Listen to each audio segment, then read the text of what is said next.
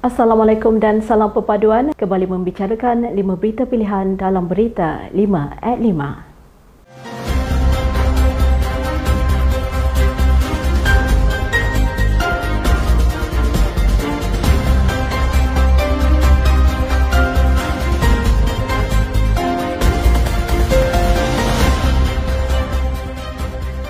Calon Barisan Nasional Pilihan Raya Kecil Dewan Undangan Negeri Pelangai, Datuk Amizar Abu Adam bertekad untuk berjumpa seramai mungkin pengundi menjelang sehari tempoh berkempen yang akan tamat pada 11.59 malam ini.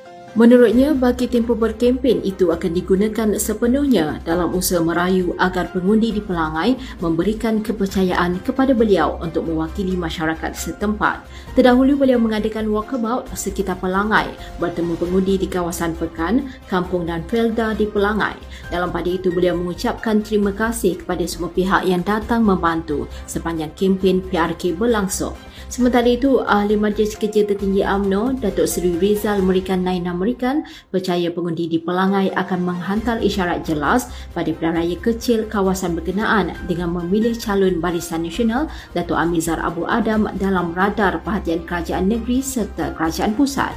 Menurut beliau, pertimbangan itu diambil setelah melihat usaha, kerjasama dan perhatian berterusan kedua-dua kerajaan negeri dan kerajaan pusat yang diterajui kerajaan perpaduan menjadi satu elemen pertimbangan para pengundi yang akan dibawa ketika berada di pusat pengundian nanti. Timbalan Menteri Kewangan Datuk Seri Ahmad Maslan berkata, Bank Simpanan Nasional akan membuat kajian dan perbincangan lanjut berhubung keperluan mereka untuk membuka cawangan di kawasan Pelangai. Menurut beliau, perkara berkenaan telah sampai ke pengetahuannya beberapa hari lalu dan mengambil tindakan selanjutnya dengan berhubung pihak institusi kewangan di situ.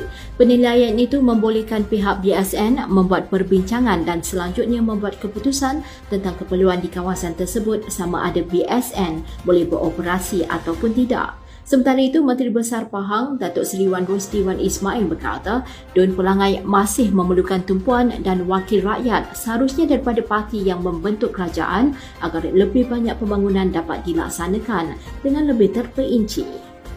Ketua Penerangan UMNO Negeri Pahang, Fazli Muhammad Kamal melihat baki sehari tempoh berkempen pilihan raya kecil Dewan Undangan Negeri Pelangai hari ini masih memperlihatkan tindak tanduk pembangkang yang sekadar mengelirukan pengundi. Sebeliau, tempoh berkempen juga memperlihatkan pembangkang tidak berani menyentuh soal pencapaian Negeri Pahang sebaliknya hanya bermain persepsi dan fitnah semata-mata.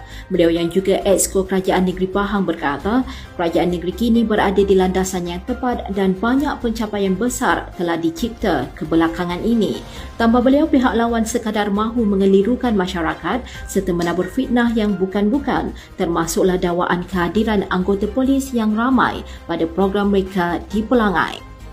Letak suban melampau kepada pemimpin menjadi sebab utama mengapa lima jawatan utama PAS tidak dipertandingkan pada pemilihan parti pada kali ini. Di Majlis Kerja Tertinggi UMNO, Datuk Dr. Muhammad Puat Zakashi berkata, PAS pastinya mendapik dada dan berbangga kerana tiada pertandingan pada jawatan tersebut pada pemilihan parti kali ini sekaligus menganggap partinya semakin stabil. Beliau berkata sebenarnya budaya taksub pada pemimpin menjadi punca utama kenapa tidak ada sesiapa pun yang berani bertanding lima jawatan teratas itu. Jelasnya ahli PAS menganggap bahawa kejayaan gelombang hijau pada pilihan raya negeri lepas adalah disebabkan lima pemimpin tertinggi parti itu. Pada Jumaat lalu media melaporkan lima jawatan tertinggi PAS iaitu Presiden, Timbalan Presiden dan tiga naib Presiden tidak akan dipertandingkan pada muktamar tahunan PAS ke-69 yang dijadualkan berlangsung pada 20 hingga 22 Oktober ini. Penguatkuasaan Akta Insolvensi A1695 mencerminkan komitmen kerajaan untuk memastikan tiada rakyat tercicir daripada arus pembangunan negara dan memberi peluang kepada individu yang bankrupt untuk meneruskan kehidupan dengan lebih baik. Menteri di Jabatan Perdana Menteri Undang-Undang dan Reformasi Institusi Datuk Seri Azalina Othman Said berkata, Jemaah Menteri telah bersetuju dengan cadangan pindaan kepada Akta Insolvensi 1967 Akta 360 yang merupakan hasil daripada pelbagai sesi limat urus dengan pihak berkepentingan.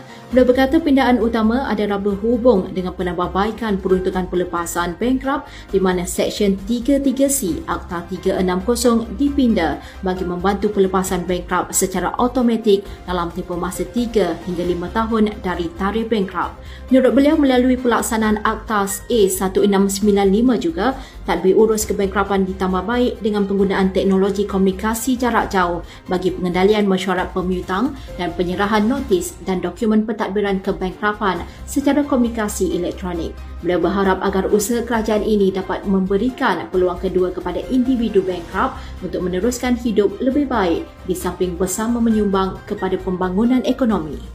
Sekian dari saya, Kaslinda Abdul Kadir. Jangan lupa temu janji kita Isnin hingga Jumaat, jam 5 petang. 5 berita pilihan hanya di Berita 5 at 5. Assalamualaikum dan salam perpaduan.